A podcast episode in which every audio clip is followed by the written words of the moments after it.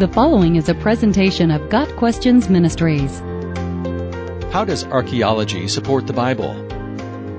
Archaeology has been called the Bible's best friend, a statement that reflects the long history of discoveries supportive of the biblical record.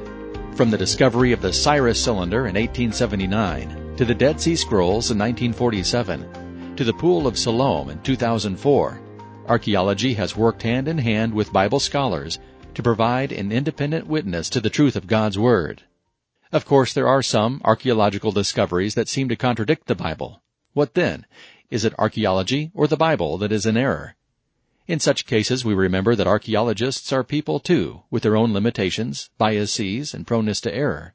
Once an artifact is found, its existence and its location must be interpreted, and it is the process of interpretation that is liable to mistakes. Many secular archaeologists used to say that David was a legendary figure, on par with King Arthur, rather than a historical king. Rather, that was their position until they found the Tel Dan stela, a basalt stone dating from the 9th century BC and bearing David's name and identifying him as King of Israel. So up until the stela was found, archaeology did not overtly support the Bible's references to David. But eventually, an archaeological find showed the Bible was true all along. David was a real person who was king of Israel, and archaeological naysayers turned out to be wrong. Many more archaeological discoveries have substantiated events and people in the Bible. In fact, archaeology has on many occasions provided tangible evidence for exactly what the Bible records. Egypt's invasion of Israel, the Assyrian siege of Lachish, the trade relations between Israel and Sheba, the Babylonian conquest of Jerusalem, and the reigns of kings Omri, Ahab, Uzziah, Hezekiah, Ahaz, Jeroboam II, and Jehoiachin. All are recorded in the Bible, and all have been confirmed by archaeology.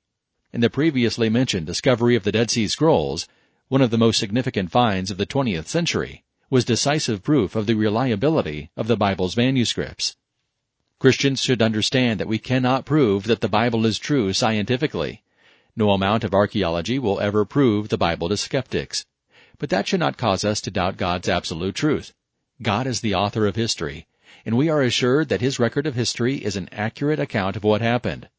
Of course, not everything that happened in history was written in his record.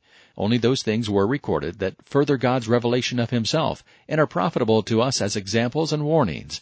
1 Corinthians 10 verse 11. In case after case, archaeology eventually catches up with the biblical account, and archaeology and the Bible come into agreement. As Christians, we must be patient and not let our faith in God's Word be troubled by the theories of men. Archaeology has never proved the biblical account to be wrong, although in some cases it lacks the evidence to prove the biblical account right. As archaeologists continue to dig, we will have more and more external evidence to substantiate the historicity and truthfulness of the Bible's record. Got Questions Ministry seeks to glorify the Lord Jesus Christ by providing biblical answers to today's questions. Online at GotQuestions.org.